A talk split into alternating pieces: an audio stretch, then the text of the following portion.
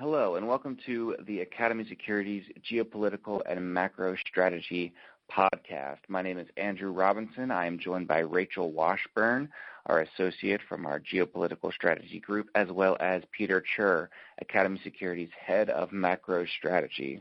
We are also joined by two of Academy Securities Advisory Board members. Lieutenant General David Deptula served in the Air Force for over 34 years. He participated in command leadership for the 1991 Operation Desert Storm air campaign, the no-fly zone over Iraq in the late 1990s, as well as the air campaign over Afghanistan in 2001 and the 2005 South Asia Tsunami Relief Operations. We're also joined by Brigadier General Anthony Tata, who served in the United States Army and commanded combat units in the 82nd and 101st Airborne Divisions, as well as the 10th Mountain Division. He is a frequent contributor and national security expert for multiple media networks. We have some interesting topics to discuss today. We're going to talk about North Korea. We're going to discuss Russia and the G7, as well as how is countering violent extremism helping achieve the United States' national interests.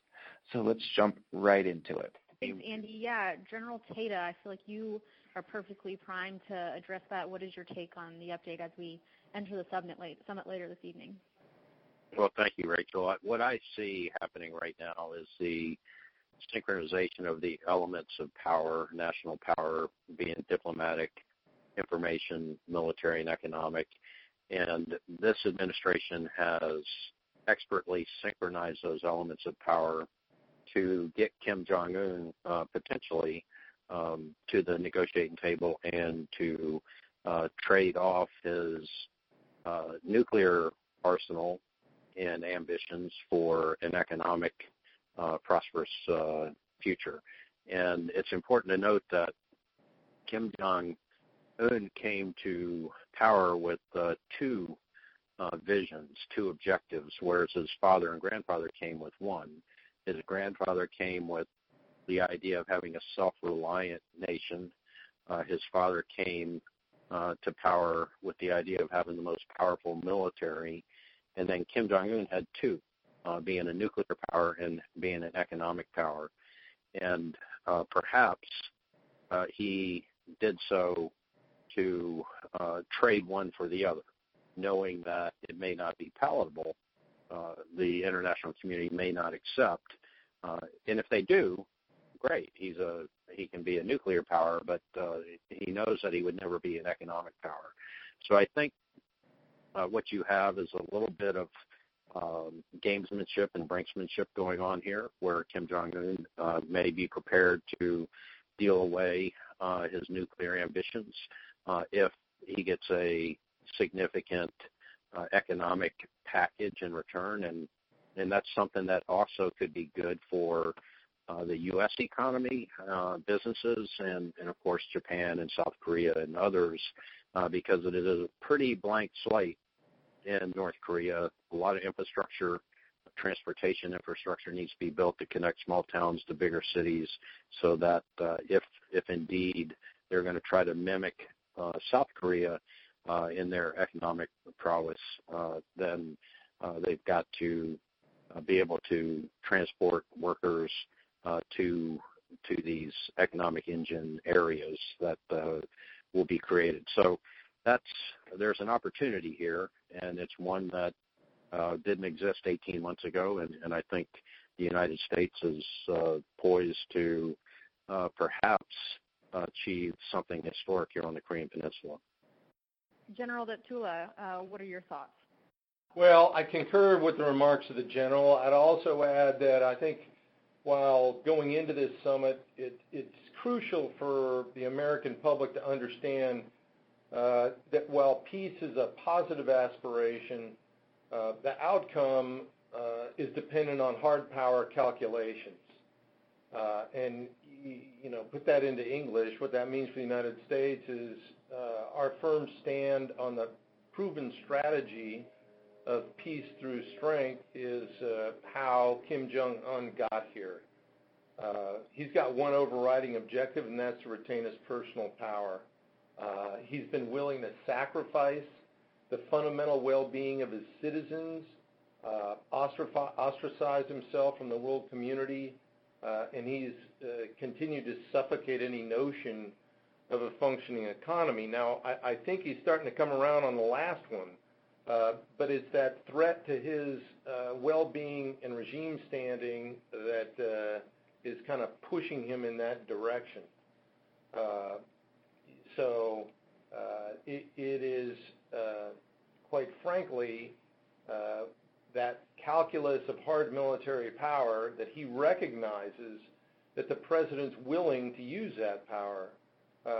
And I think that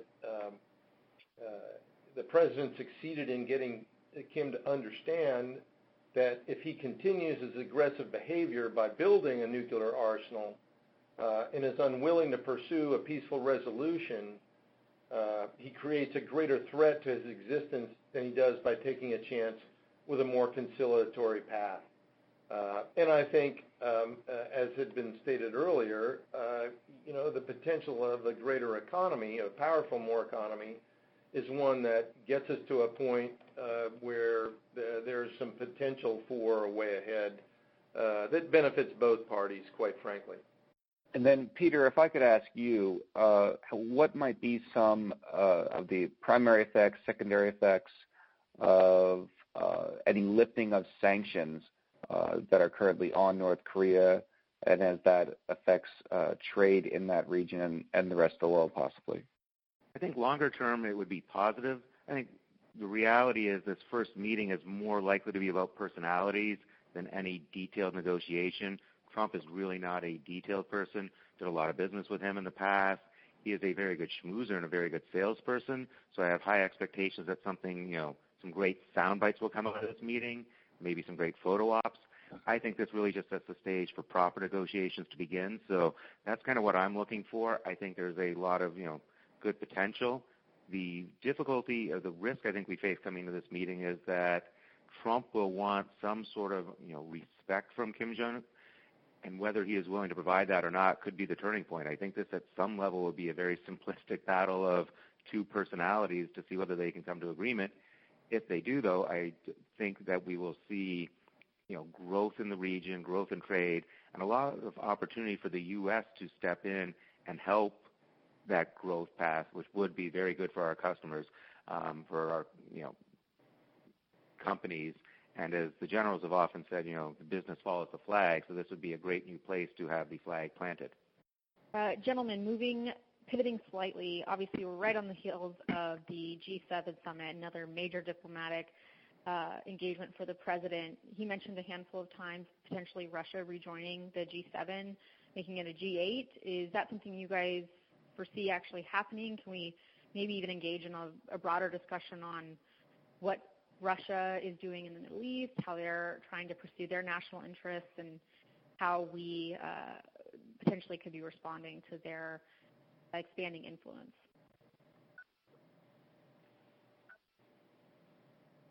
Yes, so this is General Tata, and what I would say is that the announcement from the president at the G7 that he would prefer to have a G8 with Russia involved, to me, is very simply pre-Singapore maneuvering and perhaps a quid pro quo behind the scenes of support from Russia to either back off of North Korea or to help us in some way that we may or may not ever learn about, just in the same way that we negotiated with China to help them. For example, Kim Jong-un flew on Chinese airline to Singapore. So to me, it was a verbal pronouncement, and as Peter just alluded to, he's good at making wave-top statements like that, and the details behind that, whether or not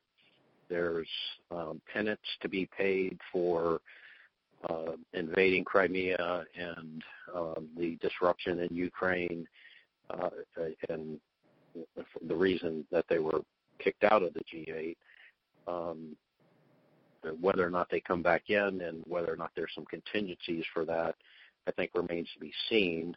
I think the president made himself very clear that was a different administration that allowed that to happen, and whether or not he is meaning to say that this is the new status quo or that they need to get out of Crimea. That's a different discussion, but I think that the president sees Russia as someone, as he said, we have a world to run, and Russia is a big part of that world, and we can't just ignore them. By the same token, they are an enemy. They are someone who wants to disrupt us. They are someone who we duel with through the other elements of power on a daily basis, whether it's diplomatic or information or economic. And thankfully, we're not dueling with them on a military basis. Thanks, sir. All right, General Deptula, what are your thoughts on how Russia is expanding their influence? Well, look, like all modern nation states, nations operate in accordance with their strategic interests, and Russia is no exception. Now, that said, I think there's been a pretty significant shift in over the last couple of years in Western political, media, and public perceptions of Russia and its malign behaviors. And that's pretty complete. People see through Putin for what he is, and that is an actor who is solely interested in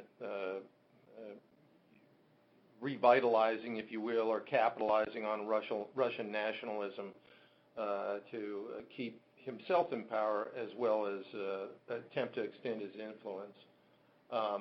So Russia will be Russia, and I think that people understand that. I think that they have serious economic challenges ahead, and they're rapidly heading, I should say rapidly, but they're eventually heading to a crisis stage where internally they're going to have to resolve some of their economic issues. Otherwise, their influence in the external world is going to collapse. Now, obviously, they're propped up by the possession of an extraordinarily large inventory of nuclear weapons, and their behavior in terms of tossing away treaties like the INF Treaty and proceeding with aggressive behaviors as they was demonstrated in Crimea and still is being evidenced in eastern Ukraine. Those things, it's interesting to hear the president talk about Putin in terms of wanting to bring him back into the G7 to make it the G8, but at the same time, I think that allied nations are wise to question that move, given the extraordinarily aggressive actions on the part of Putin. So, back to what General Tata said in terms of positioning and talk, we'll see what the president's policies are with respect to Russia as we move forward. General Deptula, it's Peter Chur. You were very instrumental in helping us identify that over that one weekend we were unlikely to escalate the situation in Syria, which was very helpful to our clients. The question is now, what is the risk of escalation somewhere in that region, whether it's Syria or Turkey or elsewhere with Russian influence? And in particular, my one additional concern is that often nations, when they do hit tough economic times, the one thing they resort to is to, bolster the national identity by being more aggressive. Is that a risk in the region? Peter, between you and me, yeah, that is a concern, because one could make the case that in a very systemic way, that's what Putin's been doing, to divert attention away from conditions internal in Russia, to bolster nationalism by taking the positions that he has in Crimea and Ukraine. And look, the guy is, if you put yourself into his shoes and see what he's doing, he's taking actions to extend that perception base, if you will, what he's doing in Turkey right now is pretty incredible, and it's not, you know, it's an unabashed assault on NATO and attempting to move Turkey out of NATO's influence by offering Turkey sales of the S-400 advanced surface-to-air missile system, and which then, I don't know if the audience is aware of it, but there's been legislation introduced to prevent Turkey from acquiring our most advanced fighter aircraft, the F-35. Well, okay, if that happens, then what does Turkey do? That allows Putin to offer an alternative aircraft, although I think it would be very unwise for Turkey to do so. But you can see the kind of wedge that he's trying to drive between Turkey and NATO. I think his actions with respect to Syria are already a fait accompli. He has undone 40 years of U.S. effort in the Middle East to exclude Russia by securing an air base and a seaport in Syria, and the previous administration let him do that. We're not going to undo that anytime soon. So some of the moves he's making externally are covering up some of the weaknesses internally, and he'll continue to do that. There is a concern not just in the Mideast, but also the threats that he poses to the Baltics. So, you know, there are still a lot of unknowns, and as economic pressures worsen internally, there's the potential that he'll respond by provocations in the security sphere to cover those up. Sir, to follow up on that exact point, what maybe initially started as a bit of a diversion for Putin has ultimately, as you mentioned, it's seen real results. They've actually really amped up their influence in the region. Do you feel like they ultimately hold the cards with negotiations in Syria? Do they have more influence over Turkey at this point than we do? Is maybe that just a reflection of some of our bureaucratic limitations, like when it comes to operating internationally? Two separate points.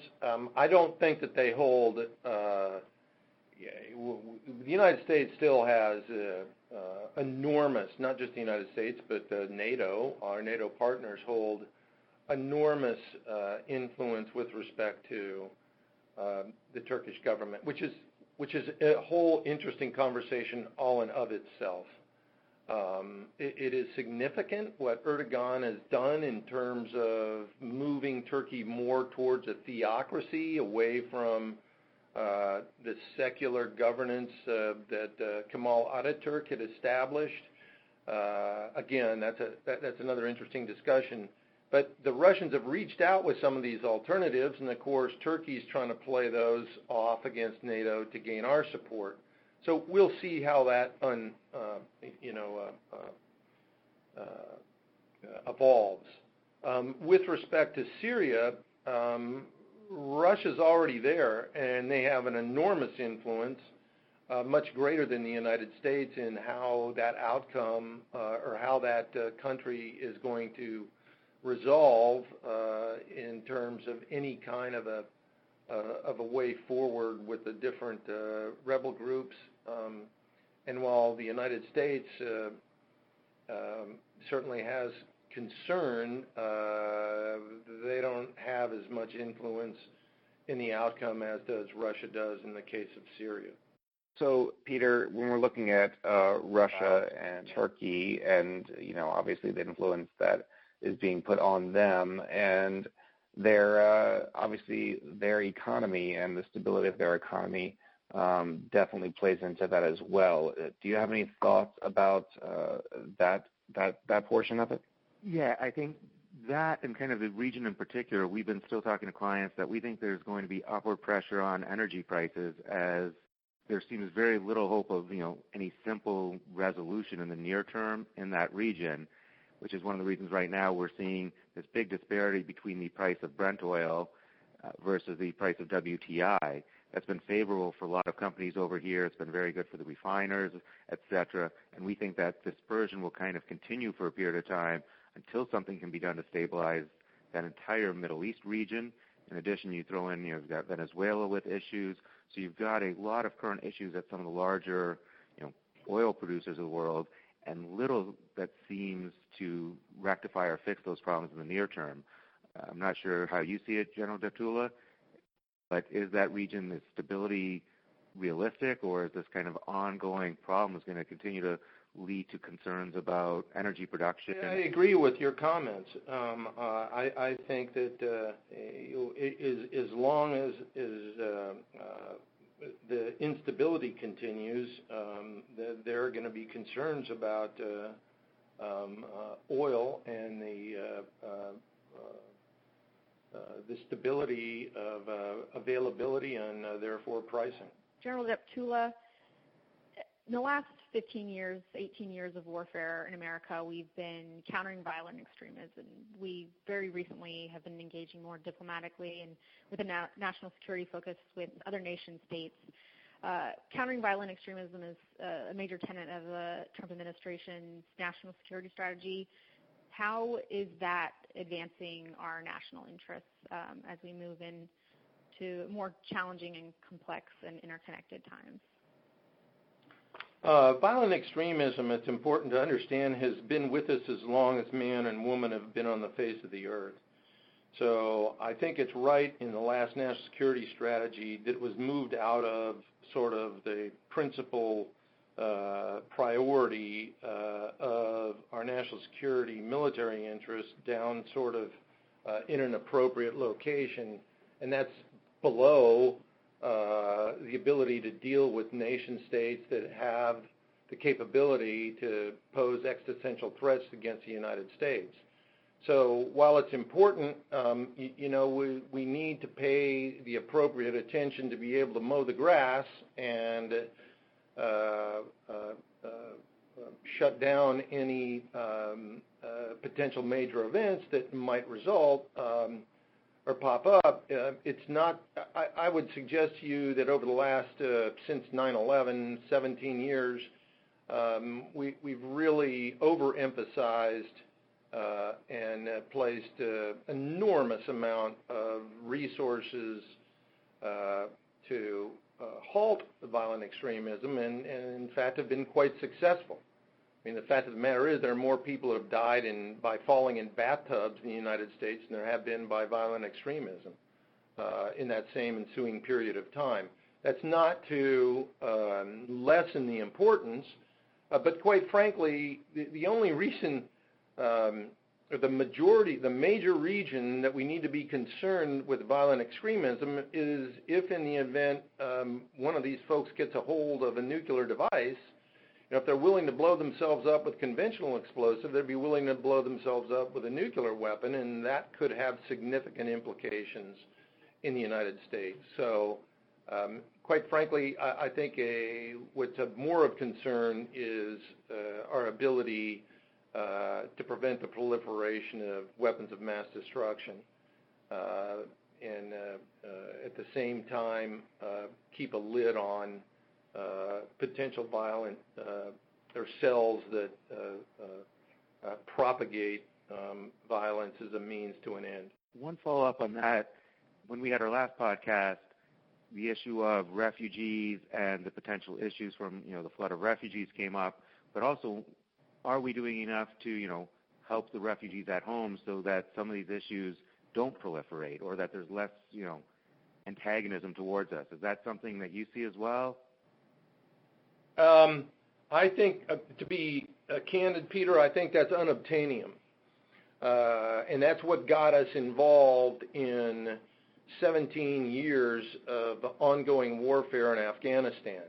I'm a believer in realpolitik, and I would tell you that we met our critical U.S. national security interest in Afghanistan by the 31st of December 2001. We removed the Taliban regime from power. A government was in place that was friendly to the United States and our coalition allies, and we eliminated the al-Qaeda's terrorist training camps in Afghanistan. See you later, have a nice life, if you do it again, we'll be back. But instead, we accomplished those objectives so quickly that we hadn't even deployed the hundreds of thousands of boots on the ground to follow, that once they got there, we're now in search of a mission. So we went off on this notion of winning hearts and minds and trying to reestablish economic prosperity and equality, and attempted to change a collection of 13th century tribes into a modern Jeffersonian democracy. That ain't going to happen.